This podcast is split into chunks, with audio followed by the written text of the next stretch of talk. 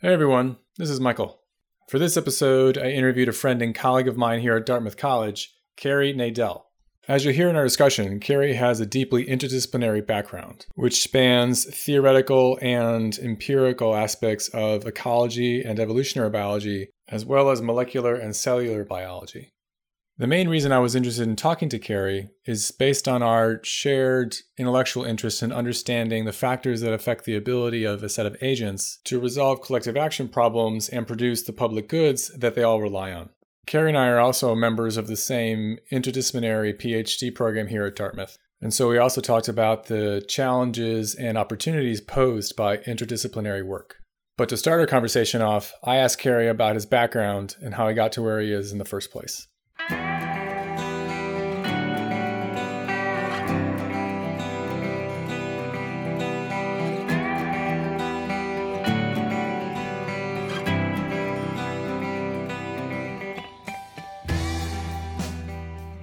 Yeah, my background is is mixed, and it's and I really am I'm very grateful for it now. But it's kind of an accident of history. Um, I, I started grad school with the the basic interest in the evolution of cooperation. I was I was particularly interested in the theory. Like there was something just natively interesting to me about this. I think there's something natively interesting to everyone about it, to all to humans. Because it's a problem. Because it's a problem, and it's something that our I think we evolved to kind of navigate. So we all natively kind of like the subject and it was it was a deep problem in evolutionary theory at the beginning.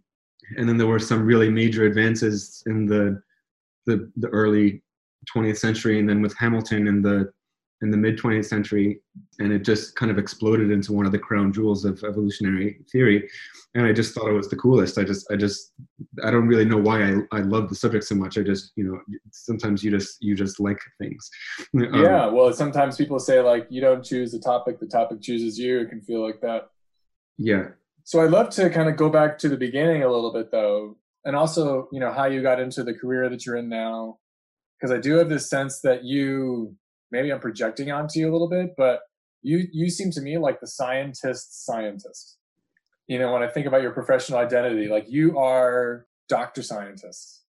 I don't. Well, that's. I. I think. I guess that's flattering. Thanks. I don't know. Well, thank you. That's. I feel like that's sweet of you to say. I, I, was. I was. I was kind of a nerd growing up, right? Like I. I was just. I really loved school, and I grew up in the suburbs of New York. I always really liked science from as far from when I can remember. Yeah, I, mean, I guess that's the question, right? Is this is this something that's always kind of been a part of you that's made sense about you?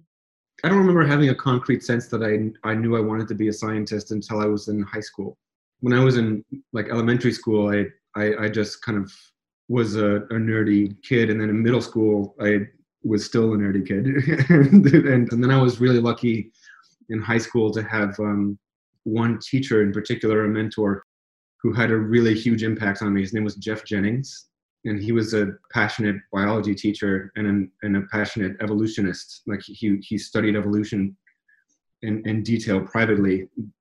That's not you know that wasn't the majority of the class, of course, because it's high school biology. You're you're learning a really broad variety of things, but um, but he really really loved evolution and and i just caught it i just caught it. Like i just caught the bug from him. Let me ask you a question there already. I mean i think this is already going to be like a two hour long interview but so many people have stories about someone like that uh, jeff jennings. What makes someone wake up in the morning and just think to themselves i want to share my passion with all these other people and get them to to see what's amazing about this subject? Because i don't think that's super common what do you think it was about him that made him want to do that? Do you have any sense? To be honest, I'm not totally sure. I think that, and he was he. It's interesting, and I, hope I, I wonder if he'll ever hear this. I haven't talked to him for maybe uh, I don't know ten years, but he, he was kind of a mis- to me at this point he he was a mysterious figure. Like he he worked at my school for three years, and I took a class with him every year so his first year he taught freshman biology mm. and I, I took that class and then there was another teacher teaching the ap biology course like the the the the, the second level biology course at my school but she was taking a sabbatical so so uh, jeff was going to teach it just that one year and i wanted to take the class with him because i liked him so much and so i took you had to take chemistry before you could take AP biology. So I took chemistry over the summer somewhere else so I could take the course with him. And then in my junior year of high school, we did a, like a, a one-on-one class where we was like a journal club, like we would read articles together. And then and then after that year, he left. He went to he taught in Hawaii, and I think he taught there for two years, and then he came and then he taught in Maryland for a while after that. So he moved around a lot, and he, and and I've I've had it's hard to keep in touch with him. He's kind of a the, like a mysterious figure in my life who who who moved around a lot and and just mysterious had, and important. had a gigantic impact on my on on my whole life yeah. Yeah well. Yeah so i don't know it's, to me that like the, there's there's almost kind of an artistry and it's like there's some people who just have a lot of energy about something and they have to get it out. And yeah. that's and there's and there's there's no real accounting for it it's just there. it's just there. Yeah and I, I think that i imagine like the most people have that energy about something. It's just they're either on the way they either have found it or they are on the way or they haven't found it yet. I would like to think that everyone would have the gift of of that kind of pleasure of of of being incredibly passionate about something and and and needing to get it out. But that's the sense that i got from jeff and the sense that i get from all the colleagues that i admire including yourself like here and here at dartmouth is that the pe- people just have this they have this excess of of curiosity and energy and they it, they need to get it they, like they need to get it out. And and they get it out by by by teaching by by doing research and teaching people. Hmm. after you got inspired by jeff where do we go next? After high school. So i read a lot in high school stuff that this teacher recommended. In particular i read um, i read books by george williams. I read books by um, Richard Dawkins, um, some stuff by by Bill Hamilton, and I was just I was really really hooked on evolution and social evolution in particular, on on cooperation and conflict, and uh, a lot of these people had either been trained or worked at Oxford, and and so because of that, I, I wanted to go there to be in the place that they were or the place that they had been, and that's very romantic. Yeah, I mean, I don't know. you know, I was 17, so I, am not sure. It wasn't necessarily the best place for for me to go. Although I really enjoyed, and I, I loved my time there. I feel very lucky that I could go there. Um, but I found uh, so Oxford is organized in a in a college substructure, and the colleges are actually independent entities, and each one has a person who's in charge of supervising the students for each subject in that college. And so I, found I found one of these advisors. They call them tutors there. His name is Tim Guilford, and he uh, was a, he was a student with um, Bill Hamilton and Richard Dawkins, like these two people who are like like intellectual like heroes to me. So as, as soon as I saw this, and he had published papers on cooperation, so I wanted to go like study with him and he didn't work on cooperation anymore. He worked actually on um, collective uh, migration. He worked on on bird uh, on pigeon navigation. So not the, not the not the same subject at all. But but I just wanted to to kind of learn from him since he had been in the orbit of of these folks that I really admired so much. And so so so I was so I was lucky to to get in there, and then and and so that's where I spent the next three years in in England. So it was a three year program. Yeah, the a lot of the undergrad degrees are a bit are shorter over there because you you pick one major before you start. So there's no like broad curriculum requirements or or anything yeah, yeah. You just you just pick your subject and that's what you do. So most of the degrees, many of the degrees are are three years instead of four. And the, the four-year degrees give you they wind up with the, the fourth year as a master's degree year basically. All right so you go there. And then my understanding is that pretty straightforwardly after that you go on to a phd program. Or is, are there some hiccups or bumps in the road or, or deviations that i'm not aware of uh, no i went straight i was I, I was like all gung-ho about a science career after my scientist PhD. scientist i'm telling you All right. I, I, I went straight to, to my PhD program after after my undergrad. I I, um, I was looking for people. I was looking for for advisors who who were theoretical ecologists and evolutionists, and you know i think as uh, as i imagine you can relate as many of us can like when you're in in that transition stage between age like 21 22 23 and when or or whenever you happen to start a grad degree you don't really understand the the professional landscape of of academia at that point. No. you, you just have interest.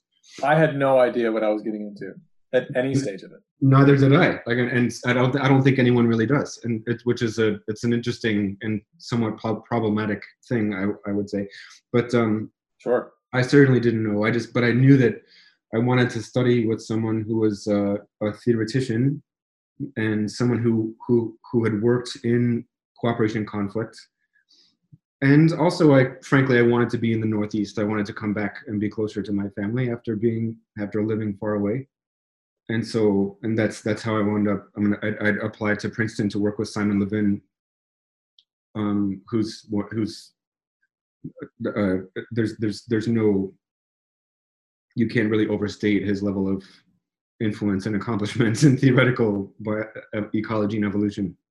Yeah, he was a really superb, supportive mentor, someone who led us his, his group was really an amazing and is an amazing thing. And it's it's hard to appreciate it at the time because you're just like going you're doing like you're going to grad school and you're learning what the what the deal is with the profession. But the diversity of interest that was represented in that lab was just amazing. There were people working so i was working on bacterial behavior. Uh, i was doing modeling. Um, right. but other people in the group were studying global biome distribution. There was people studying uh, collective behavior of of various animals. Um, there, there was someone studying the evolution of or, or, the the evolution of antibiotic resistance and and and understanding its spread through hospital systems. There was someone working on the evolution of nitrogen fixation and nutrient cycling dynamics. I mean, the, the, the diversity of interest was just extraordinary. So is the common denominator there for uh, evolutionary theory, essentially, across all those projects? Yeah, evolutionary or ecological theory or dynamical systems. Just the, the, the everyone okay. was was modeling things in one way or another. The, they had a com- they had a common language in terms of modeling technique. Yeah. Okay. Um, but the the way that they were applying it was was really highly variable. And I like I, I and I was all I was lucky also in grad school to have a I mean, right. So one of one of Simon's really, I mean, one of the the many great gifts that he gives to his students is is that he he thinks carefully and understands what what they're really interested in, and then introduces them to the right people to move forward with those interests. And in my case, he introduced me to Bonnie Bassler, who is had who then became another central figure in my career. So I remember hearing about. I think I read an article about Bonnie Bassler in this revolution about quorum sensing in bacteria, trying to understand how they become how they make collective decisions. Right. Can you talk a bit about how you got integrated into her lab, if you would say that you did, and what your relationship with her developed as? Sure. So Simon introduced me to Bonnie the first time, and uh, so, so Bonnie has a has yet another I mean, the, to say she's an amazing career is, is really an understatement. I mean, she, she's a, a really a force of nature, like much larger, much larger than life kind of personality and intellect. But but she developed her her her lab and professional identity around collective behavior in bacteria. So it was known but not very widely appreciated that bacteria are not actually solitary creatures, which is the way that they were conceived of for a long time. They're they're actually very highly interactive with each other. And what Bonnie's lab studied and studies is the is the mechanism by which they communicate with each other. And they do this with a suite of signaling molecules that they secrete into the extracellular space, and then they monitor the concentration of these molecules to to kind of get a sense of of which and how many cells are around. And, with that information, they make they make a lot of transcriptional regulatory decisions about what other behaviors they're going to you know execute at a, at a given time. So the, the, it, it, this kind of this mechanism of regulation is is used for many many different behaviors and it's important in many different contexts. So it's important for the way that they interact the way the bacteria interact with each other and in any kind of basically any everyday context but also in the context of um, of of pathogen pathogenicity and and, and virulence so so it has a, a direct connection to the way that bacteria cause disease in many cases i feel like it's impossible at this point to avoid any longer talking about some of these central ideas that you and I have in common, right? Yeah. Collective action, public goods, commons, all these ideas. Yeah. Because um, I think you initially reached out to me a while ago. I emailed you because because I saw that your advisor was Elinor Ostrom, and I remember I saw Ostrom talk at a small meeting that Simon organized. Simon, our, our advisors were friends, and Simon invited a number of very, very prominent uh, researchers to come for basically a closed session um, conference. It was maybe 15 or 20 people who were at this. And, and he was, I think, knowing that he and my office mate, his name is Adrian de Froment, who's a dear friend, uh, were interested in cooperation, he asked us to record it. So we were just kind of flies on the wall for this meeting. And wow and that's when I that's that's when I met and and heard Elinor Ostrom talk. So I, once I saw that that she had been your mentor, I wanted to talk to you about you know all of public this. goods. Yeah, all about it. yeah, I mean, so I mean, a little bit of background for folks who are listening too. So you and I gave a talk together at least a year ago now, in which we essentially demonstrated that we essentially we actually use the same concepts and theoretical framing for a lot of our work. This essentially being the idea of collective action problems, there being a divergence between what's in the best interest of a group and what's in the best interest of the individuals that make up that group. That's right. And it kind of blew my mind when I heard about bacterial quorum sensing because what I'm hearing there is a way in which bacteria are resolving at least a coordination problem, if not a collective action problem. Right. But there's this idea that there's a public good and it's not really worth producing unless there's enough of you because you don't benefit from producing whatever they're producing unless enough of you are doing that. Right. And this, you know, I mean, Lin has written about this. There's there's all this literature on public good functions that a lot of them are have like step functions or nonlinear, and a lot of things are like this in the world where it doesn't matter very much if one person does something, but it starts to matter a lot if a hundred people do that. Yeah. Right. Like most any like most capital investments have this characteristic that there are essentially positive externalities such that if I join a crowd in doing something over time, the, the effects that that have are nonlinear. So yeah. if 10 people speak English, it's not that powerful. If hundreds of people start, start speaking English, it gets more powerful. If 10 people start to build an irrigation canal in the Southwest US where I worked a long time ago, that's, that doesn't help much. But if 100 people start building that together, suddenly you can, you can preserve a community. Yeah. So you know, you're kind of, you, you already know where I want to go with this. What really interested me about learning about that work and then about talking to you was this tantalizing idea that um, there might be some, you know, in E.O. Wilson's term, consilience uh, across biological and social scales. I mean, I feel like I've heard you, you know, say this to me a couple times that that collective action, that the provision of public goods is the problem. It is the social problem that if we're talking about social systems, it's almost you know it's interesting to ask yourself could you it's to even meaningfully talk about a social system and social behavior you can't meaningfully talk about it without talking about ideas of collective action and public good provision. Yeah i, I mean I, I, do think that. I think when we talk about social systems we're in either we're eh, we're either explicitly or implicitly talking about that problem about hierarchy hierarchies of organization and the conflicts of interest between the what what's being optimized at each level of the hierarchy. Right. Right? Or or what the what the interest is at each level of the hierarchy. And it's the, the problem is intrinsic to you know to, to biology in general. It's you know not a new thing to say like uh, there's many other people have developed this idea in in, in the past and and with with theoretical rigor. But it's it's it's even a problem that underlies like the function of our bodies right like your like our bodies are are societies of cells that are resolving collective action problems. that are cooperating with each other in ex, in exquisite detail that we don't even fully understand yet. And and when and when that when that fails it's cancer right? And and and so the the cooperation problem is is everywhere in biology i think that's what makes it it's that's that's what makes it such a, a fulfilling and and and rich subject to be embedded in. So I feel really lucky to be able to make a living thinking about it. yeah, um, I mean the the person I've heard make this case most strongly, most consistently is David Sloan Wilson. And you know, I have to say I, I've bought into it. I've always had a bit of a problem with what I perceived as a at least somewhat artificial divide or barrier put between social and biological science. Mm-hmm.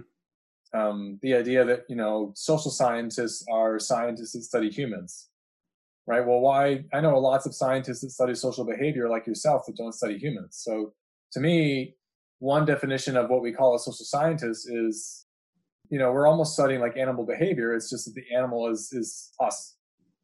Sure you know i think there's a lot of under leveraged disciplinary knowledge um, sitting there that's not being learned from across these disciplinary boundaries because of them.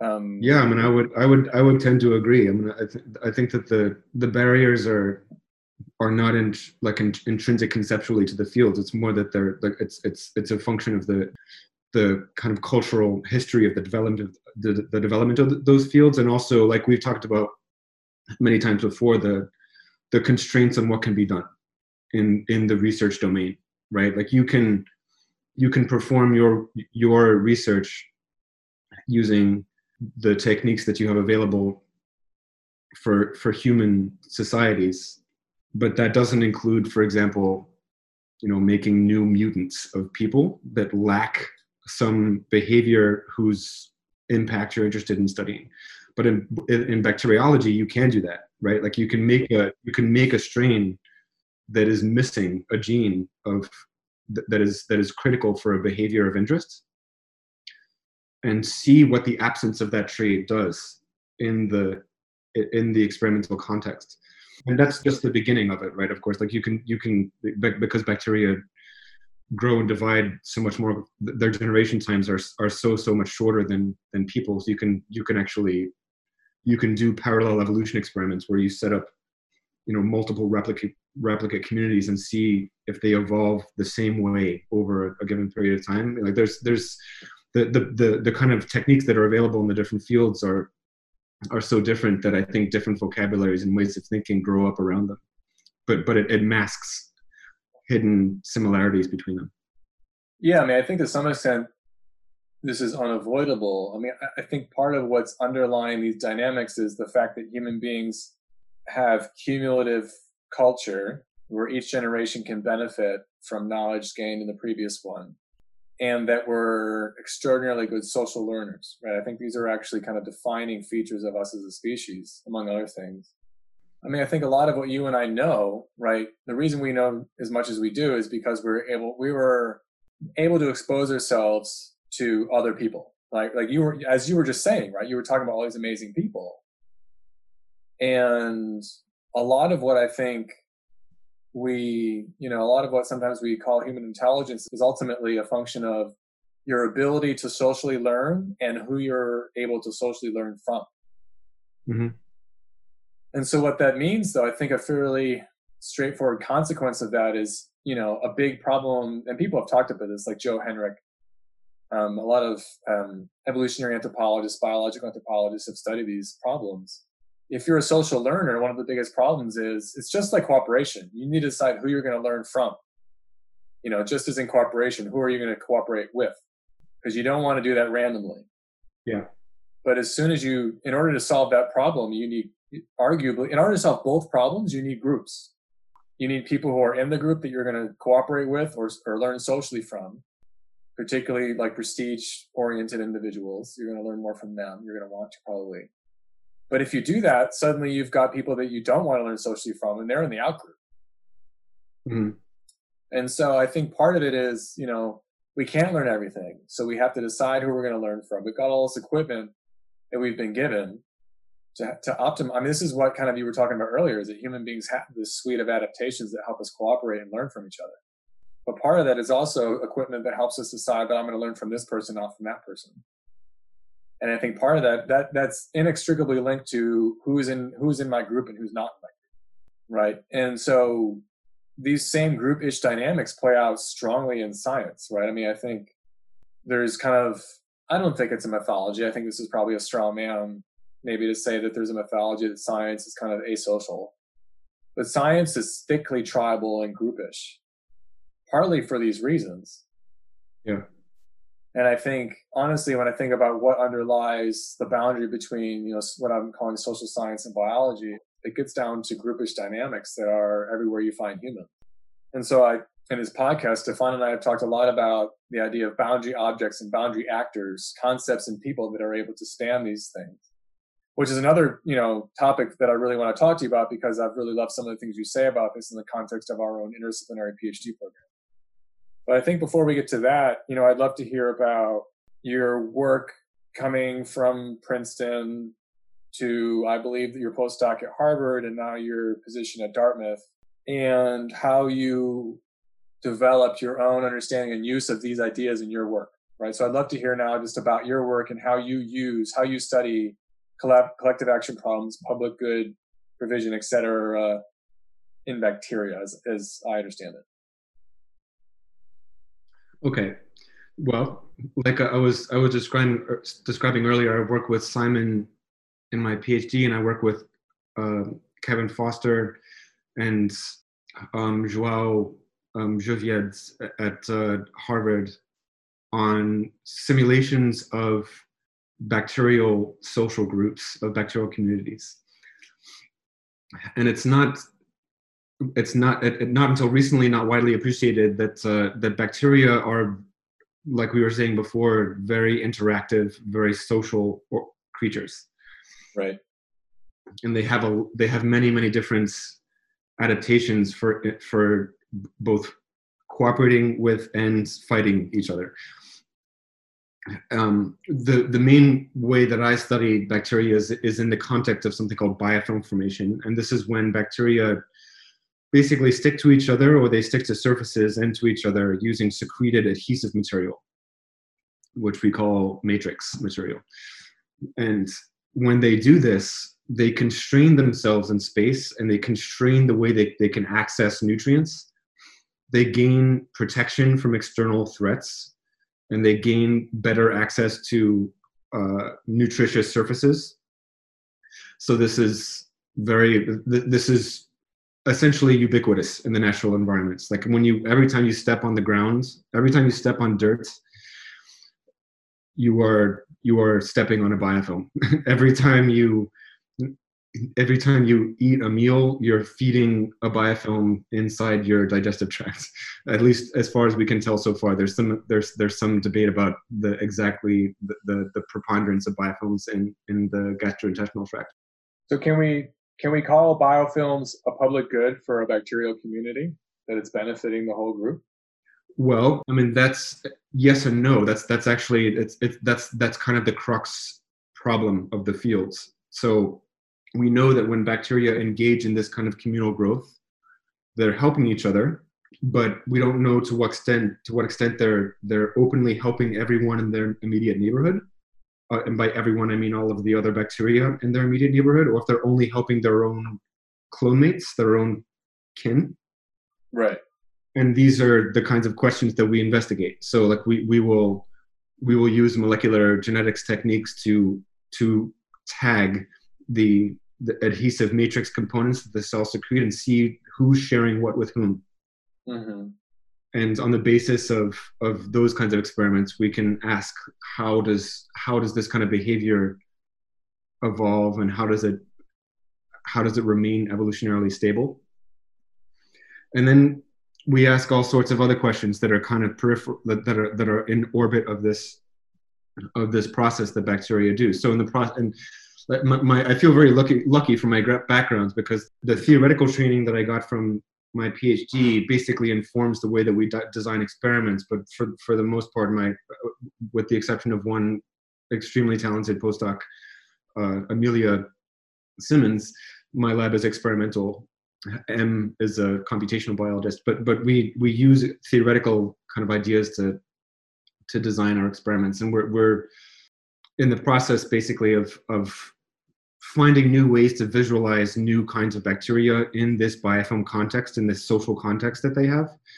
And then we just let the systems talk to us. Like we'll, we'll, we'll visualize them using um, microfluidic techniques, which are it's just a kind of a, a way to culture biofilms in, a, in a, a, a, way that you can visualize them with a microscope. And then we use confocal microscopy to, to visualize them at, at, at a very high resolution. And and then wait to see what the system tells us basically. Like wait for interesting phenomena to emerge from these and then and then target those for projects. And a lot of the phenomena you're interested in looking at is as you were saying who's cooperating with who what strategies are used to implement that and how is that cooperation preserved in a in an environment of otherwise substantial conflict? Exactly. Yes okay. exactly. And it turns out that I mean, the bacteria are constantly in conflict and in cooperation with each other. That's my that's my take on our understanding so far. There's there's a, a mixture of cooperation within and between species very widespread conflicts between species. The, the the number of weapons that bacteria have evolved to to kill each other is really extraordinary. And and we're along with many other uh, amazing researchers in the field, we're, we're trying to get a handle on, on what, what all of those um, evolutionary and, and, and, mechanistic you know, questions resolve, how they resolve. But we're, and I'd say in particular, we're interested in, in, the, in, in how space, how spatial constraints and how spatial structure influence the outcome of these problems. I, I imagine you've thought about this too in your work. I, we, I don't think we've talked about this in detail, but um, but the, the physical arrangements of different cells is, is crucial, right? Because th- that their, their behaviors are by and large secreted products, like their, their interactive behaviors. And so these behaviors, you know, their, their impact reduces with distance and as, and, and thus the spatial arrangements of different species and of different strains with each other has a gigantic determining impact on whether or not a given strategy or behavior, say some antagonism or some cooperative behavior, um, works or is successful. And so, and that's why we're so obsessed with biofilm formation and with the way that these these these matrix-bound communities are are formed, because the the structure, the, the spatial arrangement of all of the cells with each other it has a big impact on on what the best strategy is for all of them to take.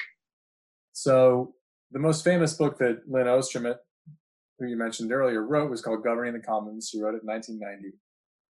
You know what what Lynn was trying to do there, among other things, was establish the conditions under which community-based natural resource management was viable, which meant the conditions under which communities could get together and resolve the collective action problems inherent in using a shared common resource and avoiding the tragedy of the commons.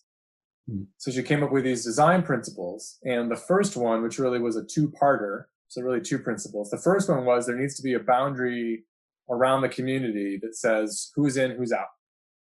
Mm-hmm. I mean, essentially to provide, to prevent free riding so that people can't come in and benefit from the, the, the beneficence of people in the community. Mm-hmm. And the second part of that principle is that the boundaries of the shared resource need to be established so that we know where the where the shared commons is and where it isn't. Right? right? And so I'm tempted right. to just want to map that directly onto what you're talking about at the bacterial level.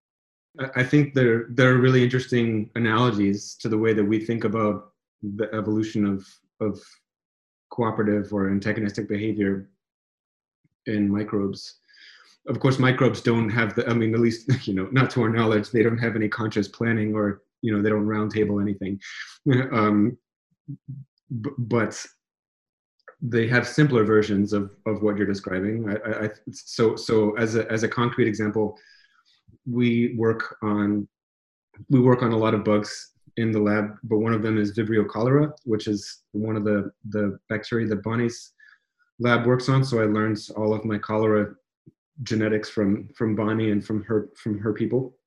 Cholera, the, the agent of the, of the disease that, uh, of, of fame, makes biofilms in the in the wild, so so outside of human hosts, where it grows as an oceanic, a marine microbe, and it also, it, we think it's a little, it's not fully known, it's a little bit controversial, but we think it, at least at some points during the infection process, it's making biofilms too. Uh, when I was a postdoc with Bonnie, like we did, we did a project on the way that it makes biofilms, and this was building off of work also from Fitnat Yildiz, who's who's an amazing researcher at uh, in California. Her group and her collaborators collaborators did all these really amazing papers on on how the individual components of the adhesive matrix of cholera work and so we we we, we learned from their techniques and, and and labeled components of the matrix and found that the the cholera doesn't share its matrix outside of its uh, outside of its kin groups. So a single family lineage of cells will maintain a spatially coherent cluster via the continuous secretion of one of its matrix components, which it doesn't share with even other cells of the same species. So it basically is maintaining the group boundary of the kind you're describing. And, and this boundary is useful for the, the protection of other cooperative behaviors that cholera uses in, in, in the oceanic uh, contexts. So I think the I mean this is um, I'm kind of I'm being a little bit roundabout with this, but I think that the the principles are the the principles are the same. It's just that the the way that they manifest is is different, but the principles are are are the same. Yeah, I mean, I feel like you know in the same conversation where maybe you once told you know you once told me that you know this is the kind of the fundamental problem of social life the fundamental solution is creating spaces where cooperation can be preserved and protected against invasion. Right. So that's my interpretation of. And a lot of the research ends up being trying to figure out the ways in which that's done. Yeah, I mean that's my interpretation of the literature. I mean there, there's there's there's there's there's there's so many subtleties every and and and so many like theoretical details that are really interesting that are, that aren't really my domain. But um, but but I think there's there's generally pretty broad agreement that the cooperation, the evolution of cooperation, boils down to how do cooperative individuals preferentially interact with each other. Yeah, like that is the if if there was like one sentence summary of the of that theory, that would that would be my understanding of what it is. But one of the amazing things about the fields at least to my to my mind is how variable the answer is to that question. They can they can preferentially interact in space they can preferentially interact in time they can preferentially interact by some kind of correlated signal you know like a green beard effect in right. Dawkins terms which has actually been shown in some microbes and can you tell people what a green beard effect is? Because i think some people don't know. Oh sure. So the so this was richard dawkins kind of uh, thought experiment idea that so the problem of cooperation is is preferentially interacting with other cooperative individuals but how do cooperative individuals identify other cooperative individuals? So if the cooperative behavior is either very tightly linked or encoded by the same gene that also codes for some very visible signal. Yeah. Green beard. Then then uh, that would be an easy way for for cooperative individuals to you know to find each other. I don't know that it's been demonstrated in any kind of metazoan species, but but it, but it has been shown to, to my it was convincing to me that it was shown in yeast in in microbes. Mm. So yeast have a they ha- this was a study from Kevin Verstrepen's group and and also Kevin Foster did this was on this paper. They showed that yeast had this protein called FLO1, which is a hook on the outer cell surface and it only interacts with other hooks of the same kind. And cells that have this hook, they produce it under stress and they make these flocks, these groups of cells that are very highly stress resistant. And if you don't make the protein, you don't get to join the flock. so it's it's basic. It, it, that's the clearest demonstration that I think I've ever seen of of that effect. Yeah, it's interesting. I've I've become pretty convinced of the this how generalizable this principle as a response to the fundamental challenge of social life, as we're calling it for the purposes of this episode, is. There's a literature that I find really interesting and important. It doesn't relate to anything you do, I think, but on on the on transition management, how do we how do we promote technological and institutional innovation away from a lot of the environmentally pernicious activities that we now have going on, fossil fuel combustion, et cetera. And there's a really interesting theory in that literature that says in order to really innovate, you need to create a space where the innovations can be safe from the competition and protected from the competition of the dominant technologies. Mm.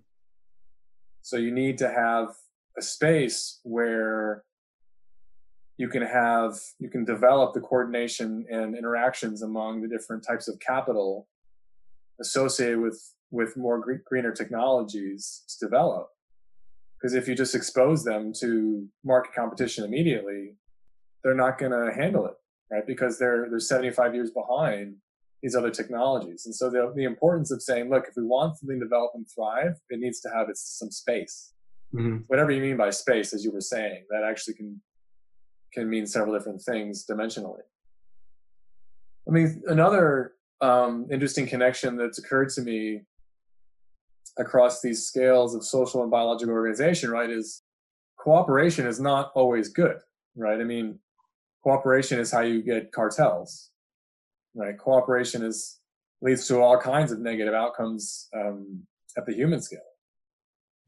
Sure. Right. And as you were saying, right, like a, a popular term for uh, a biofilm that humans know very well is plaque.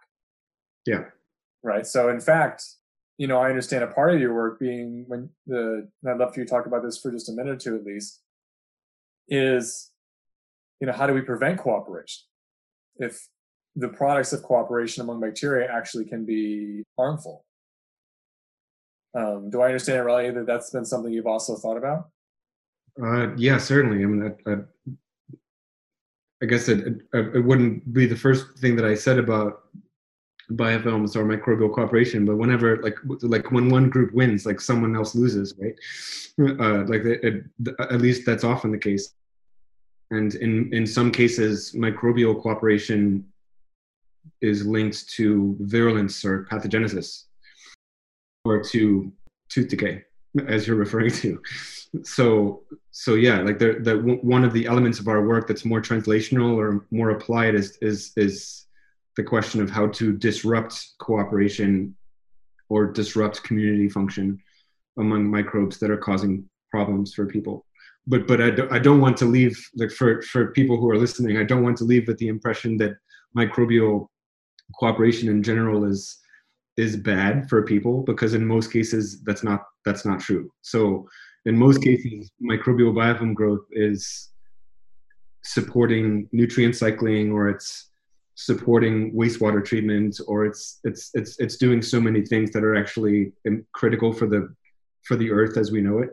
But there are some cases where microbial biofilm formation is is bad for us and and the, it's mostly in the context of infection and to that end um, we're working with uh, uh, people at dartmouth hitchcock to, to build some new proposals on how to under, on how to visualize and, and understand microbial community formation in the context of wound infection or, or prosthetic implant infection. So this is work with um, David Jevsevar and Yale Fillingham and Leah Gitajn at the hospital, who are all really wonderful colleagues here. We want to be able to visualize and and learn how to disrupt microbial biofilm formation microbial cooperation in the context of wound infections or, or periprosthetic infections. It's often it's, it's a really hard problem because the first of all bacteria evolve quickly so anything you invent they will find a solution to and but the other problem is that they're they're very very resilient and so so so in general we look i think you know it's early work but we think for we think about looking for ways to disrupt the physical adhesion or the, the physical structure. And again, coming back to the spatial structure point, we look to we think about ways to disrupt that for the microbes because that they rely on it for their coordination with each other. Okay. I mean, I think in popular usage, when we hear the word bacteria, it has a strong connotation, a negative connotation, right? It's, it's something we want to get rid of. Yeah. I mean, that's I mean that that's when that's when they enter people's lives. Like when you get an infection, or when you know like there's moles growing on your food or something like that's that's usually that's a fungus but but still like there there's you know microbes are i think on average viewed with a kind of disgust which is a shame because because they're actually they're helping us 99% of the time. Like they're uh, not not only like in their role in nutrient cycling like in their role in nitrogen fixation like there's there's their role in, in wastes decomposition and there, there's there's an endless endless list of of things that they do for for the for the functioning of the earth as we know it. Um, but they also are part of our bodies right like we have a microbiome this is increasingly increasingly discussed in, in the media so it's so so people will have heard of this but uh, if you don't from our from studies with mice, if you if you if you don't have a microbiome, your your body won't work correctly. Like your immune system won't be trained correctly as you grow up. Your brain won't work correctly. Like not like it, like you like our bodies we are we evolved with bacteria as part of us. They're not literally inside all of our cells. Well, actually, I'll take I'll take that back. Mitochondria are, are were ultimately bacteria, so actually they are inside of all of our cells. But um, they're inside most of our cells, the ones that have mitochondria. Um, but but beside from that that point, there's we have we have a microbiome in many of our organ systems, and they play an important role in in our proper development, and a, a role that it's not it's not my specific expertise, but it's a it's a role we're we're still learning a lot about, and and so I think that for the for the dramatic majority of the time microbes are are friends. It's just that in, in, in it's the cases when they're not that are the most visible. visible. Yeah. Yeah. Yeah i mean it's, it's always the case right? It's that the things that are helping us are frequently so invisible we take them for granted. We only notice things when they kind of go wrong that we start to pay attention and hopefully we pay attention in time yeah so i mean the last thing i'd love to talk to you about to switch gears relates to to how we met professionally we got associated through this ecology, evolution, environment, society PhD program at Dartmouth, which is this interdisciplinary program mm-hmm. of a variety of scientists, each studying something to do with, you know, what we broadly call the environment.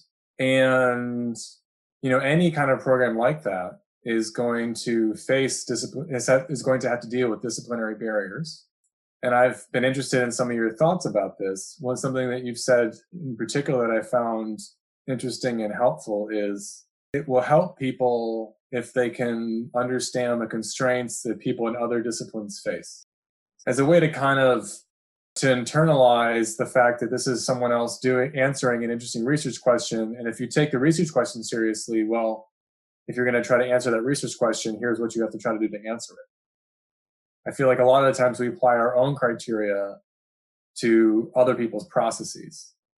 Hmm. Is one way I've interpreted that statement from you. And I think it's you know this gets back to collective action problems in a way. At least you know, the the quality of the program is is a public good that we all share to some extent.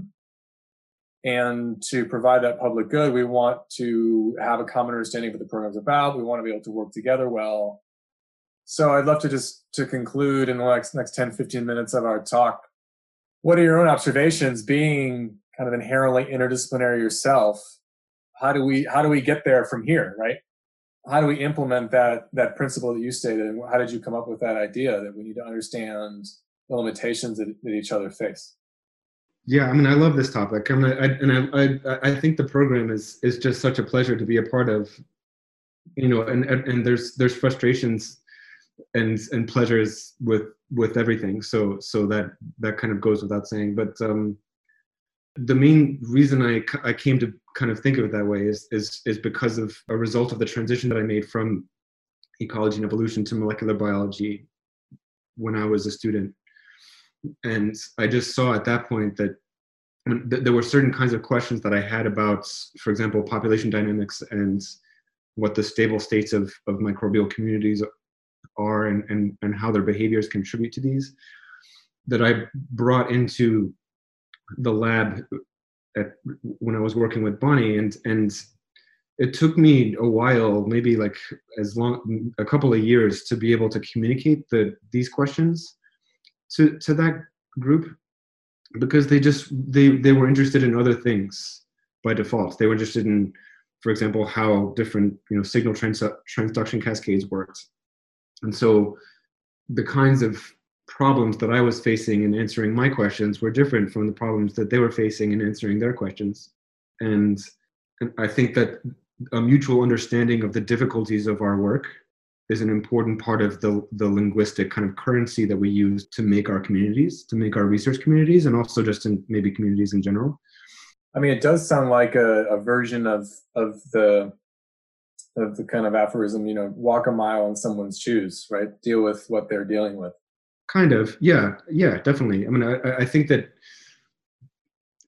after that experience, I, I, I, think it's the case that if, if you know if, if you know what other what someone else's problems are, then it's a lot easier to understand why why they're thinking what they're thinking and what why they're saying what they're saying and why they're doing what they're doing. And definitely, yeah, absolutely. It's easy to forget it even if you've learned the lesson before. So oh, it's one of these lessons you gotta you never stop needing to learn that lesson, right? Because yeah. we always get you know, you can learn it and then 15 minutes later you get a headache and you get sucked back into your own head and your own problem. And there's, there's, I think there's also a fine balance to strike between, you know, our colleagues for, for all of us pushing each other to, to like reach beyond our, you know, what we see our current boundaries as. But that, but there's, there's that thing that we should do for each other. But then there's also just empathy, right? Like I can, I can make a mutant bacteria I can make a mutant bacterial strain that can't move. You, in your research, can't make a community of people where no one has legs. That's not possible. It's it's on it's even if it were possible, it would obviously be like deeply unethical. Like there's you can't do it. And so and and so, but we can use that. We can do that to ask all sorts of different research questions, like what how is this whole microbial community different if no nothing can move right you know that's um, that's an that's kind of an extreme example but it's but it's an illustrative one of, of how in, in each of our disciplines we each have our own kind of spectrum of tools to ask and to answer questions and if you're in an if you're in an interdisciplinary space it's it's really important to be cognizant of that and i think our like our our triple es program is one one of the strongest challenges to that extent, but because of the of, of how broad the disciplinary expertise is represented. Yeah, definitely. It's like a lot of things, right? It's both a challenge and an opportunity. Yeah, but it's been. I mean, at first, I was definitely. I was. I was.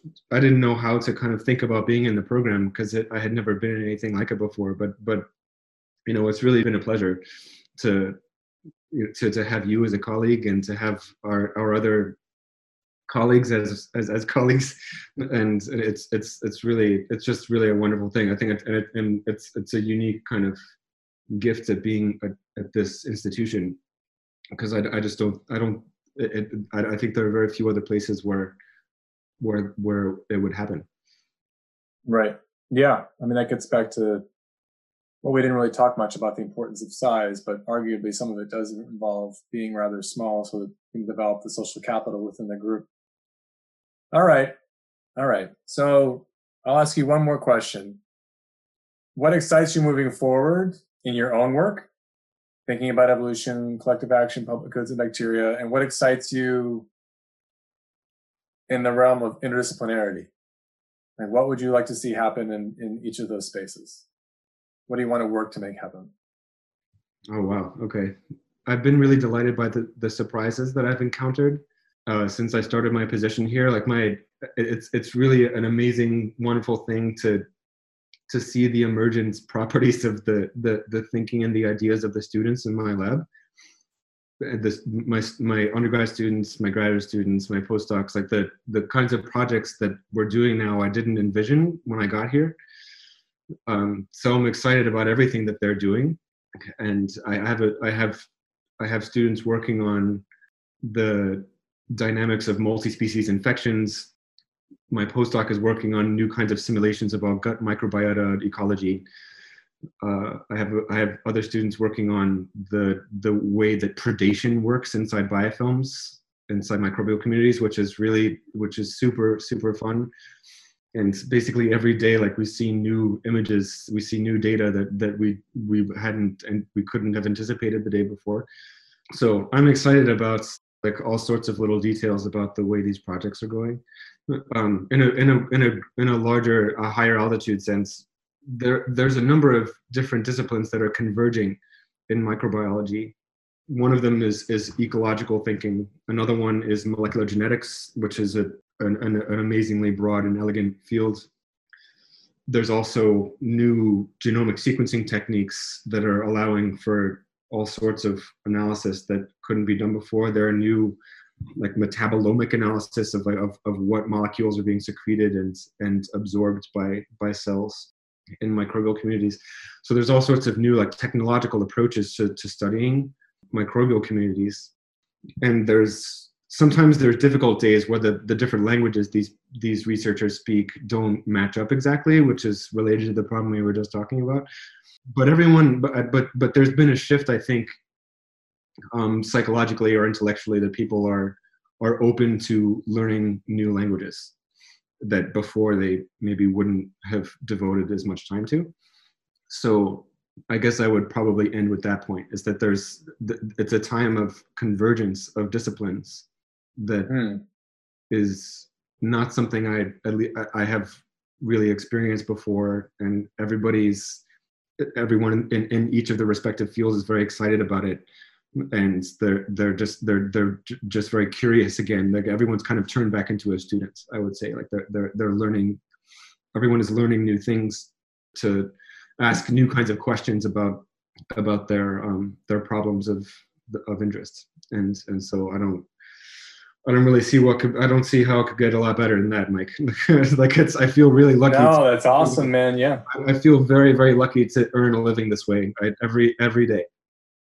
I mean, you're, I'm reminded so much of the time. I feel like we get driven off that space. I mean, it's a, it's a pretty lucky space to be in for any amount of time. Well, I used to, I used to read when I was a philosophy major, used to read a little bit about religious philosophy and there's a term that really has stuck with me over the years, which is, uh, it's just four words. It's, it's Zen mind, beginner's mind, which is this idea that associated with the idea of Zen is a sense of maintaining the mind of a beginner, the mind of someone who's seeing things for the first time and who's attentive because they're seeing things for the first time, right? So when I hear you talk about maintaining curiosity, it's this idea of, oh, let's go and explore. Let's not assume that we know things. Let's not worry about what we're signaling to people around us. Let's just embrace this process together. Which, yeah, that is not an easy space to get to individually or collectively. So well done. We're getting there. Yeah. Yeah, yeah. Yeah, it's it's uh it's a lot of fun. Thanks for listening everyone. The Finding Sustainability podcast is a pretty small shop, so we don't really have a long list of producers to thank here, or really any list. You can find us at your local neighborhood podcasting app, such as Apple or Google Podcasts, Stitcher, or Spotify. You can also find us on our website, essnetwork.net, and on this site, you can find information about other projects related to environmental social science that we're working on. Until next time.